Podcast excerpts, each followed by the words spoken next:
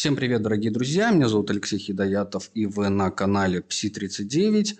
А, это аудиоподкаст, а, аудиоверсия для наших слушателей. И сегодня необычный выпуск. Я сегодня буду не один. А, у меня в гостях мой друг и коллега, журналист, корреспондент Георгий Ячменев. Георгий, привет. Здравствуйте. А, вот. И Георгий сегодня будет э, брать у меня интервью. Надеюсь, вам а, понравится, будет любопытно и интересно. Ну что, давай начинать? Итак, первый вопрос. Что сподвигло вас заняться психологией? О, что сподвигло меня заниматься психологией? Это было, это было давно.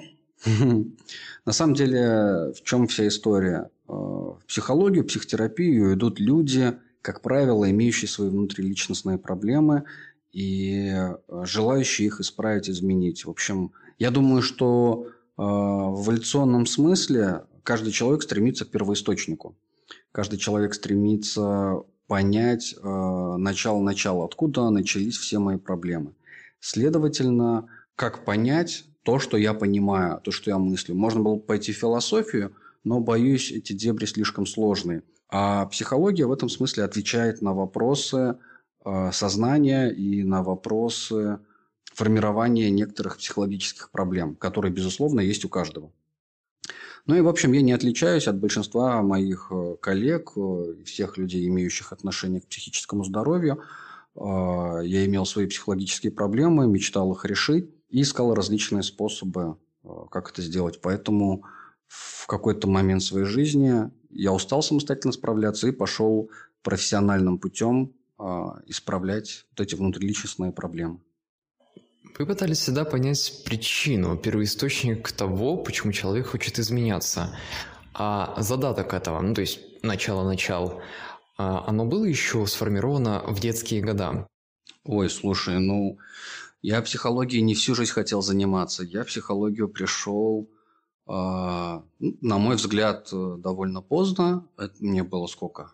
Наверное, мне было где-то года 22-21, когда я пришел в психологию. До этого первую часть своей жизни, первый раз, когда я соприкоснулся с психологией, до этого всю свою жизнь я интересовался, любопытствовал сферой IT. Меня ничего не интересовало, кроме компьютеров.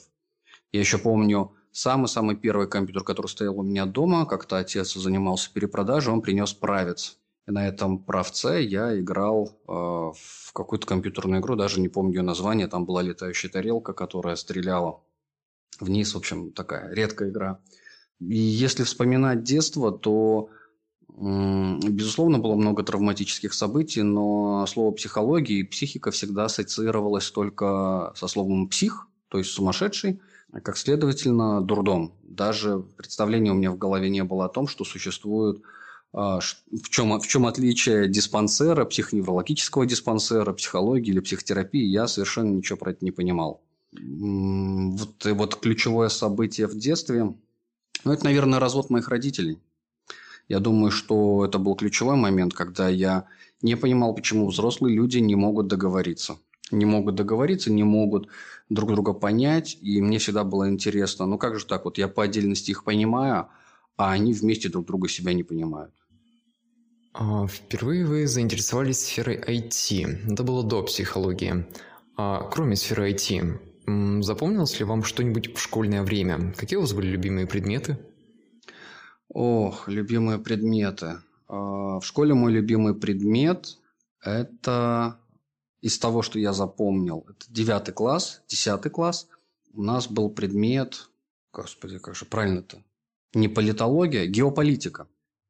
У нас был экспериментальный класс, на нас ставили всякие разные эксперименты, и вот у нас был предмет геополитики. Преподаватель специально приходил для нас и читал нам лекции по геополитике и учил нас этому исследованию и пониманию. Я до сих пор помню теорию а, Винстона Черчилля про Хардленд и Римленд и э, развитие, и о том, что в рамках этой теории а, Римленд никогда не может победить Хардленд. Ну, вот такую вещь я действительно помню. Это было в 10 классе. Я был, наверное, единственный в классе отличник, Нет, была еще одна девочка. Вот мы с ней вдвоем делили первое второе место. Всем остальным вообще не было интересно. Они все по умолчанию получали тройки. Им было глубоко плевать на этот предмет. И вот только мы вдвоем с ней соревновались, кто лучше всего поймет этот предмет. Вот. А другие предметы... Меня интересовала химия, но там грустная история не сложилась с учителем по химии. У нее была какая-то личная неприязнь ко мне, она меня буквально ненавидела. А все остальные, ну вот про предметы не скажу, скажу, что то, что происходило между предметов, то, что происходило во время перемен. Меня интересовали девчонки общение с ними. Э, регулярно, прогуливая какой-нибудь урок, э, зауч по организационной части – и по образовательной другой зауч тоже нас гоняли с коридоров, потому что они мне видели то с одной девчонкой, то с другой, где э, я стоял им дул в уши, они получали от этого огромное удовольствие, как и я. А, но вот только не получали от этого удовольствия учителя, которые... Были учителя, которым было плевать. Вот ваши уроки закончились, да, ну все, стойте, болтайте в школе где угодно, куда нам идти. А вот эта училка по химии, ну, я так понимаю, что она вот прям пережить не могла, что мы после уроков стоим в коридоре, разговариваем, и выгоняла нас. Вплоть до того, что она устроила при проблемы для одной вот моей девочки такой знакомой, что вызвала ее родителей в школу и сказала, что я ее развращаю. Это скорее вот моя такая первая психологическая травма, что меня наградили стыдом развратника – и что э, я вот такой плохой и плохой. При том, что я на класс младше, но я развращаю. Поэтому я думаю, что здесь э, лежат корни такого моего будущего желания пойти в психологию. Теперь вопрос непосредственно по вашей работе. Ориентируетесь ли вы на какую-то психологическую школу, вроде того же гештальта, психоанализа или что-то еще? Ой, да, я пережил а, несколько внутренних кризисов и, наверное, все еще переживаю. Это кризис самоидентичности, самоидентификации, кризис множественной идентичности, я бы ее так назвал, потому что, конечно, попытки устаканить мир в одном полюсе, быть, чтобы мир был однополярным, а, все об этом мечтают и все к этому стремятся и притягивают за уши, но мир разнополярный, он даже не биполярный, не двуполярный, он многоаспективный. Следовательно, невозможно, на мой субъективный взгляд, я для себя так понял, невозможно жить исключительно в одной парадигме. То есть э, мне самому достаточно сложно вот э, ортодоксально придерживаться одной школы, одной конфессии. Я такой э, трансдисциплинарный психолог или междисциплинарных конфессий психотерапевт. Я предпочитаю на это все дело смотреть следующим образом. Да, я изначально пошел обучаться на э, гештальтерапию, а потом пошел обучаться на психоанализ и обучился и продолжаю обучение на провокативной психотерапии. Но я во все эти истории вкладываю один общий смысл. Главное слово – психотерапия. Главное слово лишь бы помогало клиенту индивидуально, потому что это не массовый продукт, он всегда индивидуально для каждого. Какому-то клиенту нужна просто эмоциональная поддержка и место выговориться, а какому-то клиенту необходима фрустрация регулярная, либо поддержка вот такой фрустрационной формы. И здесь, ну, например, психоанализ ну, просто может не работать с психопатическими клиентами. Вот абсолютно не работает. А гештальтерапия может там Э, не помогать абсолютно в экстренной ситуации. А уж психоанализ тем более. А провокативная психотерапия помогает в экстренной ситуации. Ну, это вот мое наблюдение. Или, например, работа с зависимыми, безусловно, она между гештальтерапией и э, провокативной психотерапией. А психоанализ с зависимыми работает только тогда, когда у зависимого ремиссия больше трех лет. Ну, то есть, вот объяснение такое. Поэтому, когда я выбираю свою условную конфессию, я опираюсь на пользу конечному клиенту. И мне скорее нравится просто слово психотерапевт. А, конечно, я стремлюсь, стремлюсь и хотел бы оставаться в психоаналитическом поле, но я понимаю, что но сегодня пока вот это не самый, эффектив, не самый эффективный инструмент. Я ко всему этому отношусь как к инструменту. Психоанализ – это лишь инструмент. Гештальтерапия – это тоже инструмент. Техники, методики, практики берутся из каждого направления. А, вот. И я их э, конфигурирую в идеальную такую схему под э, каждого универсального клиента. Вы такой, можно сказать, многоконфессиональный психолог. Вы используете что-то по чуть-чуть от каждой школы. И пытаетесь, вы сказали, сформировать из этого что-то новое. А есть ли это вот что-то новое? То есть какие-то теории, которые вы сами разрабатываете? Чисто ваши? Ну да, во-первых, это, вот знаешь как, э, многие говорят, что это общеинтегративный подход. А мне не совсем нравится общеинтегративный подход. Я все равно придерживаюсь какой-то внутренней теории, базирующейся между гештальтерапией и психоанализом, и там, экзистенциальной психологией. Но если говорить про новые теории, мои, а, и мои взгляды, мои впечатления, опираясь на мою практику, то основополагающая мысль, не думаю, что я как бы первопроходец в этой области, но вот у меня есть такие фантазии, что эмоциями можно управлять. Следовательно, я вот вывел такую структуру, что я могу учить клиентов более мобильно переключаться между собственными эмоциями в экологичном смысле этого слова, то есть в экологичном плане для самого клиента, дабы эти эмоции не были для него слишком разрушительные. Не бывает разрушительных эмоций, я понимаю. Я имею в виду, что если они невыносимы, а человек находится условно в пограничном состоянии, то, конечно, его нужно учить быть, его психику, его, нужно научить и научить, и ему научить свою психику быть более гибкой для того, чтобы можно иметь, чтобы он мог иметь более вариабельность переключений в рамках своих эмоций.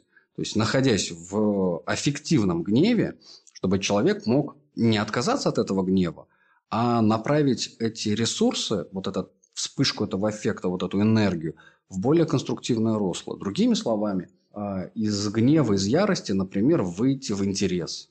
Задуматься, ой, интересно, я в бешенстве, почему это так происходит? И вот э, теория колодцев, э, то, которую я имею в виду в голове, но не говорю вслух, она именно это и подразумевает, что можно переключаться между собственными эмоциями. Человек, находящийся в истерике, не имеющий возможности внутреннего легального состояния себя успокоить, предлагаю, я стараюсь сформулировать для него и предложить ему такую технику или его внутреннюю индивидуальную технологию, которой он будет пользоваться, либо как-то легальным образом это прожить, попросить себе пространство вокруг, и тогда я говорю там больше про гештальтерапевтические аспекты, чтобы человек мог ее прожить, легально эту истерику, успокоиться и дальше вести конструктивный диалог. Ну, это вот так, чуть-чуть немножко профессионального, не знаю, кто поймет, не поймет, но я постарался кое-как объяснить. Другие мои теории, ну, про зависимость, я много знаю, так мне кажется, на моей практике я много знаю про зависимость э, и про близость. И это, конечно, больше вот вопрос э, такого творческого приспособления. Теорию не назову, назову вот такую фразу «рядом, но не вместе, вместе, но не рядом». Это как, не, как навык некоторого баланса находиться вроде в тесном слиянии, в котором можно получать удовольствие, но при этом не находиться в фатальной зависимости, которая бы уничтожала это не так-то уж просто, это не просто взять этому научиться, это как передача некоторого навыка, некоторого такого творческого таланта, ну, то есть сложный процесс. Но вот я эту технику сейчас усовершенствую, разрабатываю, дорабатываю такой продукт, не знаю, можно ли его так назвать. Хорошо. Ну, вас так послушаешь, прям преподаватель преподавателем. И вот интересно, у вас никогда не было идеи вот стать учителем, вести свой курс психологии, может быть, даже в академичные круги попасть? О, да, это шикарная тема. У меня, у меня же есть опыт э, преподавания. Я же преподав, э, преподавал, я вел курсы. Ну, правда, я не по психологии преподавал. Я почти два года преподавал в Калининградском областном институте развития и образования, КОИР. И немного преподавал в БФУ на психфаке, когда меня приглашали некоторые лабораторные провести и лекции. То есть туда, на психфак я приходил, да, я читал лекции, проводил, давал практику, в общем, молодым студентам, которые уже сейчас, мне известно, практикуют весьма неплохо. То есть те, кто меня внимательно слушали, те вышли в практическую работу. Но хотел бы я свой курс, безусловно, да, сейчас работаю над этими проектами, чтобы запустить э, такие практические курсы. Насчет академических, не знаю, пока не интересно. Вот прям сегодня я не готов, например, пойти писать э, докторскую. Вы известны не только по работе с клиентами, но и публикацией подкастов. У вас уже немалая база слушателей и зрителей. Скажите, способен ли человек справиться со своими проблемами самостоятельно, отталкиваясь от услышанного в подкастах, или ему все же обязательно посещать психотерапию? Ой, слушай, классный вопрос. Я думаю, знаешь как, давай у наших зрителей и слушателей спросим. Друзья, напишите ваши комментарии, где бы вы ни были, или приходите там, в телеграм-канал или в инстаграм-канал, напишите там, насколько вам помогает тот материал, который вы можете черпать от меня вот на свободных ресурсах, что называется. Мое личное мнение, я считаю так. Все зависит от желания конечного клиента, конечного человека. Есть люди, которые выходили из зависимости, например, зависимость э, наркотическая, тяжелая, героиновая, с которой практически невозможно выйти, просто в деревне самостоятельно, исключительно занимаясь трудом. Это, это в профессиональном смысле называется трудотерапия, а там у человека просто не было выбора. Вот он случайно оказался, или не случайно его туда привезли, он оказался в аскетическом образе жизни, где вот ничего, деревня, ни интернета, никаких тебе соблазнений, и вот он там два года в чистоте. Когда он вышел, он, конечно, уже не хочет, ну, как он, под, если его соблазнить, он, может быть, и соблазнится, но, по крайней мере, у него ценность была очень высокая, он хотел жить. И никакая психотерапия, книжки, религии, ничего ему не было нужно. Вот он просто работал, работал, работал. Следовательно, я считаю что так, что каждый человек, если имеет огромное внутреннее желание и ресурс решить какую-то свою внутриличностную проблему, он без всяких психотерапевтов ее решит. Другое дело, сколько на это уйдет времени, сил, энергии ресурсов. Потому что можно вслепую методом тыка учиться и пробовать, ну, на это уйдет, ну, 20 лет. А можно пойти вместе э, с экспертом, с профессионалом и добиться результата, не знаю, там, за год, за два. Я вот недавно посмотрел один фильм, называется «Олдбой». Там один мужик, а, главный герой, он пил на протяжении 20 лет. Потом его посадили в камеру и, ну, как вы сказали, создали такой же аскетический образ жизни. У него ничего не было, никаких соблазнов, и он пытался принять свое новое положение, то есть там отрицание, борьба с собой. А в итоге все-таки он решил жить. Он просто стал закаляться, стал развивать физическое упражнение, заниматься, все это дело. То есть можно сказать, что человек а, в современном мире единственный вариант, как он может а, обезопасить себя, то есть добиться какой-то вот гигиены внутренней, чистоты, это только находясь вот в таком вот каком-то относительно ограниченном образе жизни. Это единственный вариант, так? Ты имеешь в виду вакуум? Ну, можно и так сказать. Это Э, идеализация. Безусловно, оно выглядит так вот, как идеально. Есть у меня один клиентский случай, там, где он на другой конец планеты улетает раз в году для того, чтобы в кавычках почиститься, отдохнуть и расслабиться от э, тяжелой жизни. Это такая для него внутриличностная психотерапия. Если помогает, ради бога, я только за всеми руками и ногами. Но, к сожалению, мы не можем себе организовать такой образ жизни. Ну, потому что мы, мы социальные существа, на планете все меньше и меньше места. И чисто территории все меньше и меньше. И от себя не убежишь. А, а от людей, окружающих тебя, тем более не убежишь, не спрячешься. И всегда выход – это встреча. Встреча с самим собой, встреча с окружающим миром и адаптация.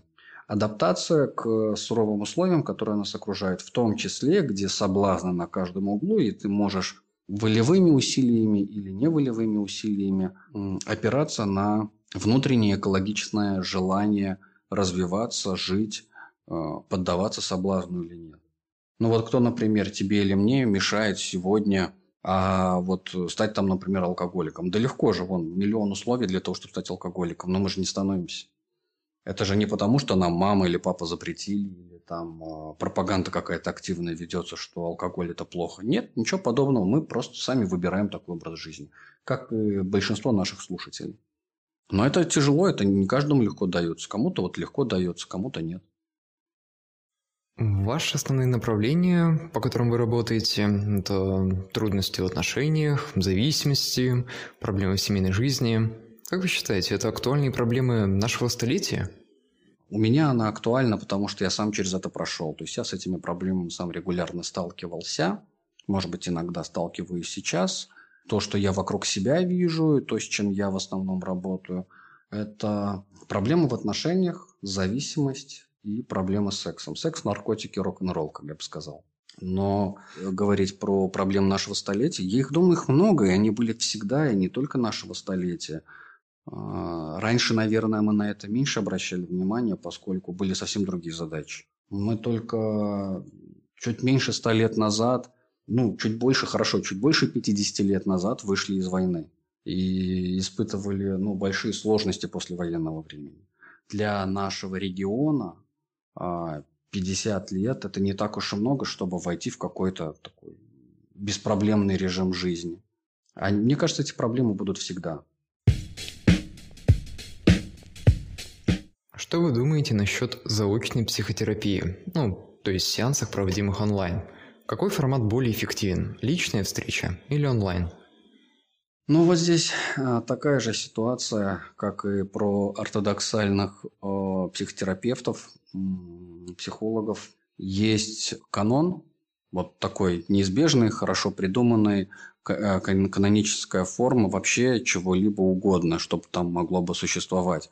Например, образование должно передаваться исключительно от очень мудрого старца, опытного э, молодой поросли, которые должны с большим вниманием внимать, слушать, получать навык и принимать эти новые знания.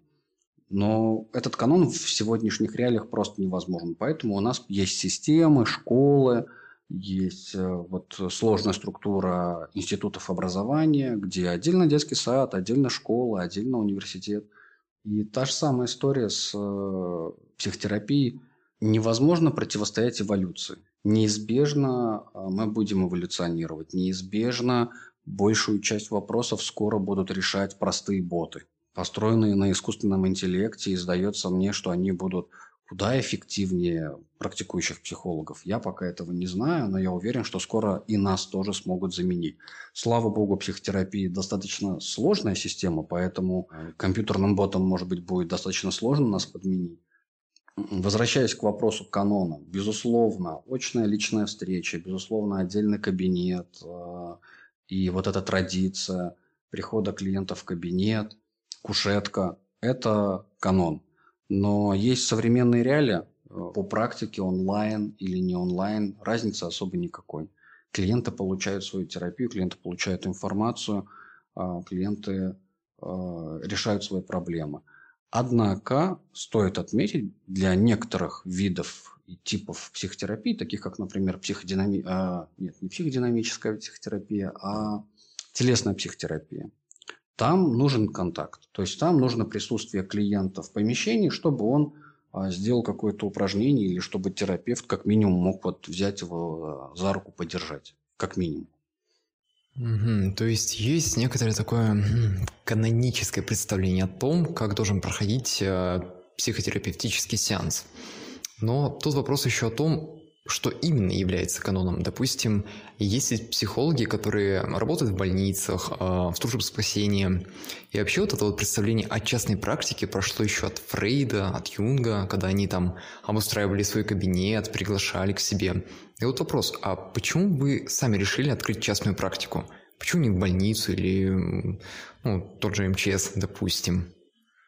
Хороший вопрос. Ну, кстати, про каноны, знаешь, пока помню, был Эрик Эриксон, нет, Милтон Эриксон. И Милтон Эриксон консультировал по телефону. И да, он, он в кабинете у меня висит на стене. И Эриксон также консультировал, и Фрейд много консультировал по письмам на расстоянии. Э, вел, ну, то есть такой психоанализ э, через письма.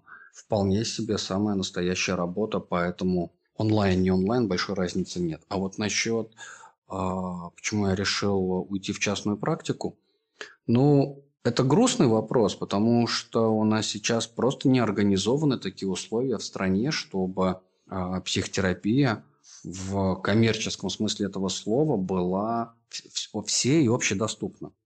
Есть ли у вас предпочтение, с какими клиентами лучше работать? Ну, понятное дело, проблемы у всех всегда разные, но есть ли такие, с которыми вот, вот именно нравится работать.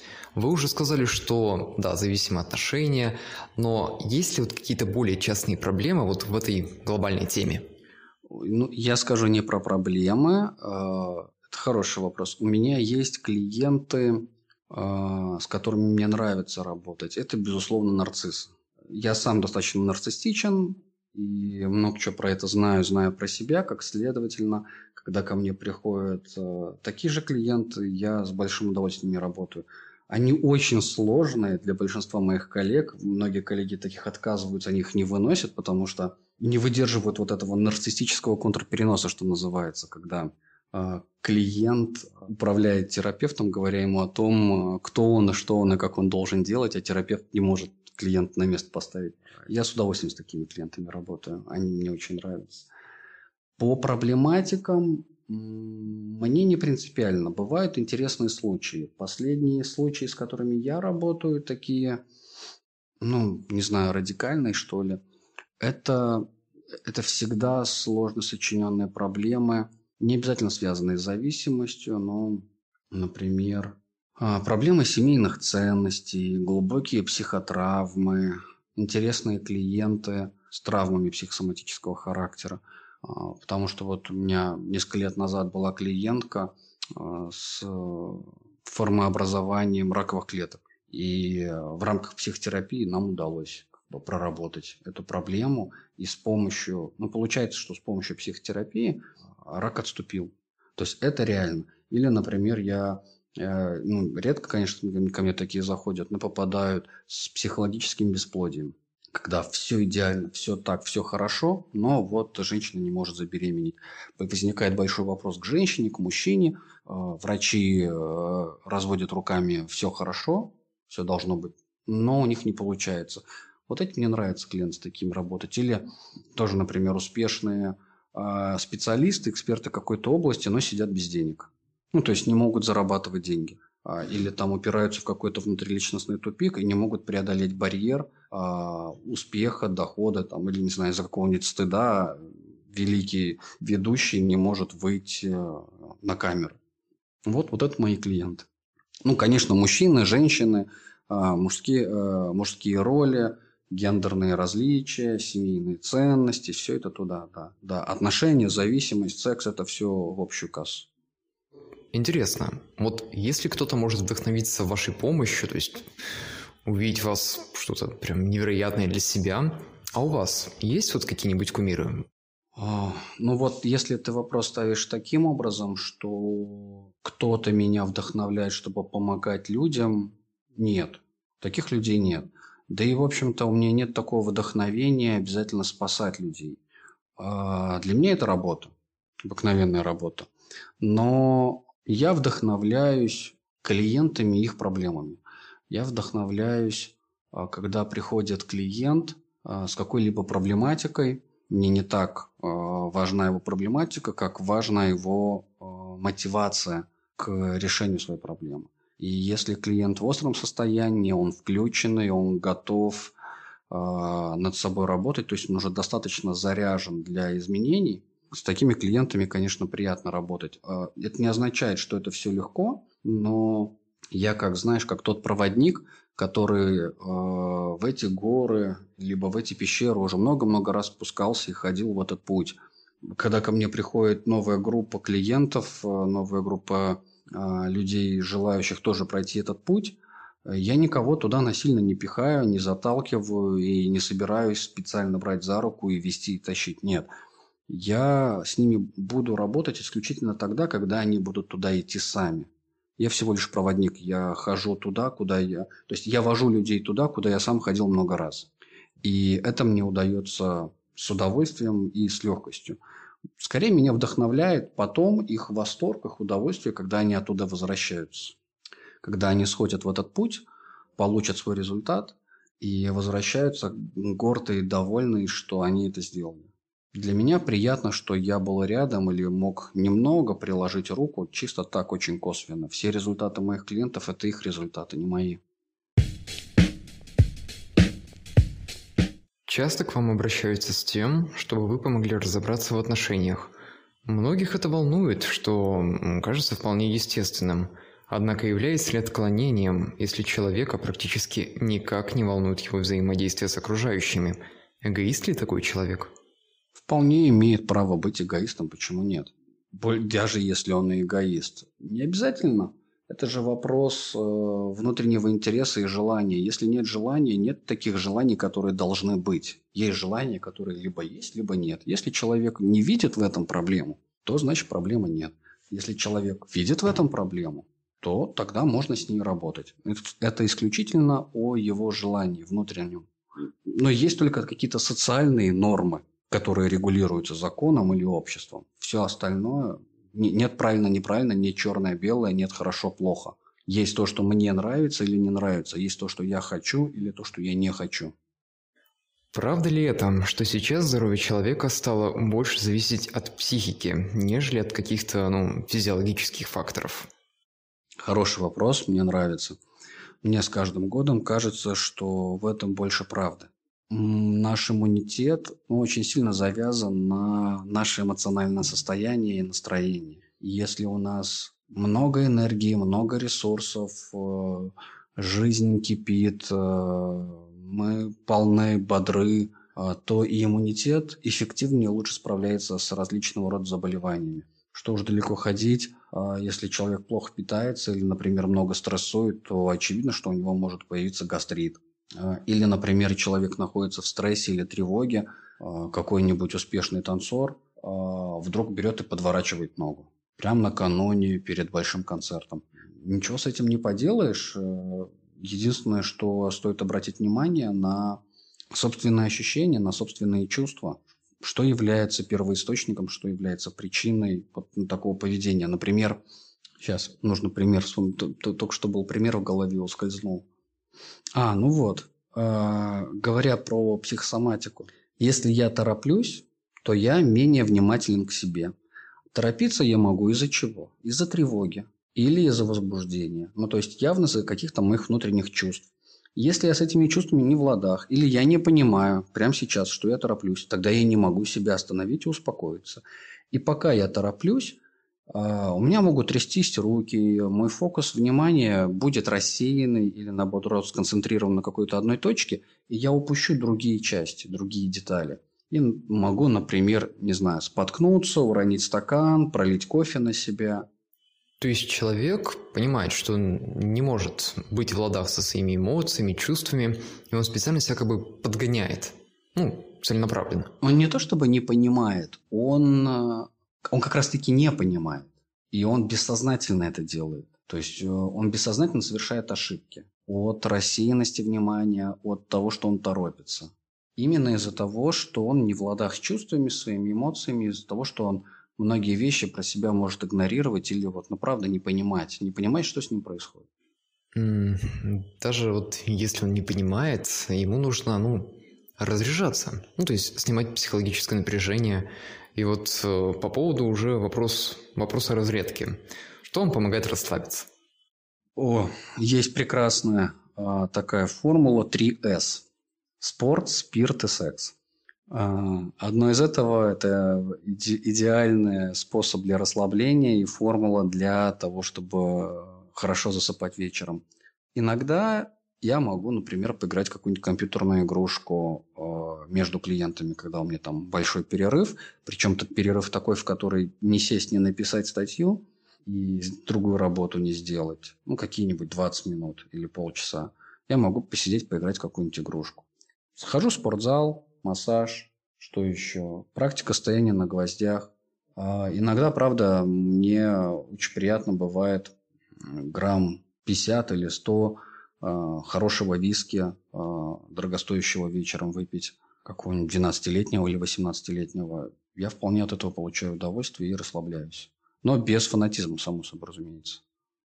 А что насчет музыки? Что вы предпочитаете? Можно ли ее счесть как ну, вид психологической разрядки? А, и какую вы предпочитаете, допустим, классику, ретро или что-то современное?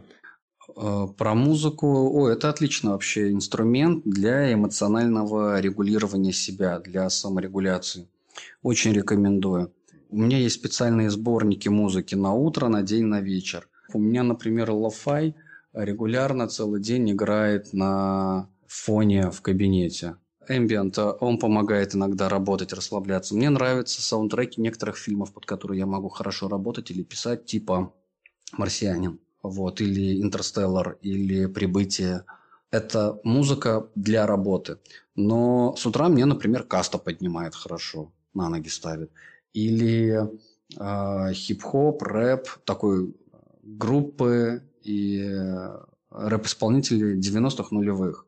Не знаю, э, Смоки Мо, Крэк, э, Асай, ну вот, и их тусовка вот э, такого рода группы. А еще я очень сильно люблю джаз, блюз.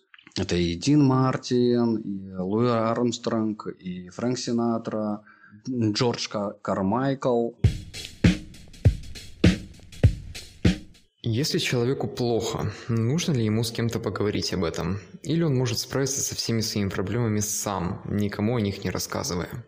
Вне зависимости возраста, обстановки, ситуации и так далее, мы люди существа социальные, мы социальные создания. И нам нужны контакты, нам нужна коммуникация. Поэтому, если возникает потребность в поговорить, лучше, конечно, поговорить. А, на самый худой конец, когда не с кем поговорить, всегда можно прийти в церковь. Либо в любое другое религиозное а, заведение, совершенно неважно, какой конфессии. Я за то, чтобы людям помогал. И если человеку поможет просто пойти выговориться, поговорить, я думаю, что священнослужители, неважно какой конфессии, не откажут в том, чтобы выслушать. Вот. Не говоря уже о родителях, друзьях, соседях, кто готов к какому-либо диалогу. А, но, безусловно, есть такое понятие, как самопомощь себе. Конечно, все это можно. А, закрыться в книжках, а, в аудиоподкасте, в нашем, например, послушать его. И это тоже такая форма общения с самим собой, когда ты мне задаешь вопросы, человек себе эти вопросы задает. И как будто бы он общается здесь с нами. Но я за то, чтобы человек имел возможность. Я, я всегда за возможности. Ты можешь этим не пользоваться, но возможность должна быть. Следующий вопрос. Я вот думал, потом открыл ваш какой-то подкаст, увидел один комментарий. Парень, бедный парень, не знаю, может быть он будет слушать, написал комментарий, ему так никто не ответил. В общем, а, людей много, и у каждого свои особенности. Если человеку очень тяжело вставать по утрам, нужно ли пытать себя, пересиливать и вставать пораньше? Или же стоит подстраиваться под свой режим, ну, то есть спать долго, но бодрствовать по ночам? Может ли человек измениться, если он всегда был собой? Ну, как интересно, где этот был комментарий. Надо на него ответить. Ну, я скажу так, что я против насилия против насилия над собой. Однако, не надо путать насилие и усилие. Если э, жизнь поставила в такие условия, что требуется э, прикладывать какие-то усилия э, для развития себя в своей жизни, то ничего с этим не поделаешь. Очень неконгруентное сейчас выражение. Э, если надо, значит надо. Если надо, значит встал, пошел и сделал. И нормально все. Ну, это как бы грубо, конечно, звучит, но я за усилия над собой. Не всегда это приятно делать, не всегда это хочется, но, к сожалению, жизнь она такова. Если ты над собой не поработаешь, над тобой никто не поработает. Если ты себе кусок хлеба не заработаешь, тебе его никто бесплатно не принесет. Поэтому тут к вопросу о том, можешь, то есть может ли этот э, человек э, организовать себе жизнь так, чтобы ему не надо было вставать там, во столько, во сколько требуется, а он мог бы вставать во столько, во сколько ему нужно. Прекрасно. Прекрасно имеет на это полное право. Пожалуйста, организовывай и живи себе в удовольствие. У вас есть хобби? М-м, хобби. Ну, сейчас, наверное, мое хобби – это моя семья. Воспитание детей периодически, вот когда могу, когда появляется возможность. Ну и регуляция процессов внутри семьи. На сегодня это пока все. Это был только первый лист вопросов. Мы потом еще раз встретимся с Алексеем и запишем уже вторую часть. Сделаем это попозже. Сначала опубликуем первую часть. Спасибо, что уделили мне время.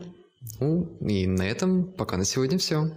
Угу. Спасибо большое, мне было очень интересно. Я думаю, что мы обязательно, конечно, продолжим нашу работу. Э, уважаемые дорогие слушатели, если вам интересно, ставьте лайки, подписывайтесь на канал, а, приходите в инстаграм сайт 39.ru и можете написать там ваши комментарии по поводу, по поводу нашего подкаста, ответов на вопросы и так далее. Либо под любым из выпусков, где вы сможете послушать этот материал. Спасибо за внимание, до новых встреч и пока-пока.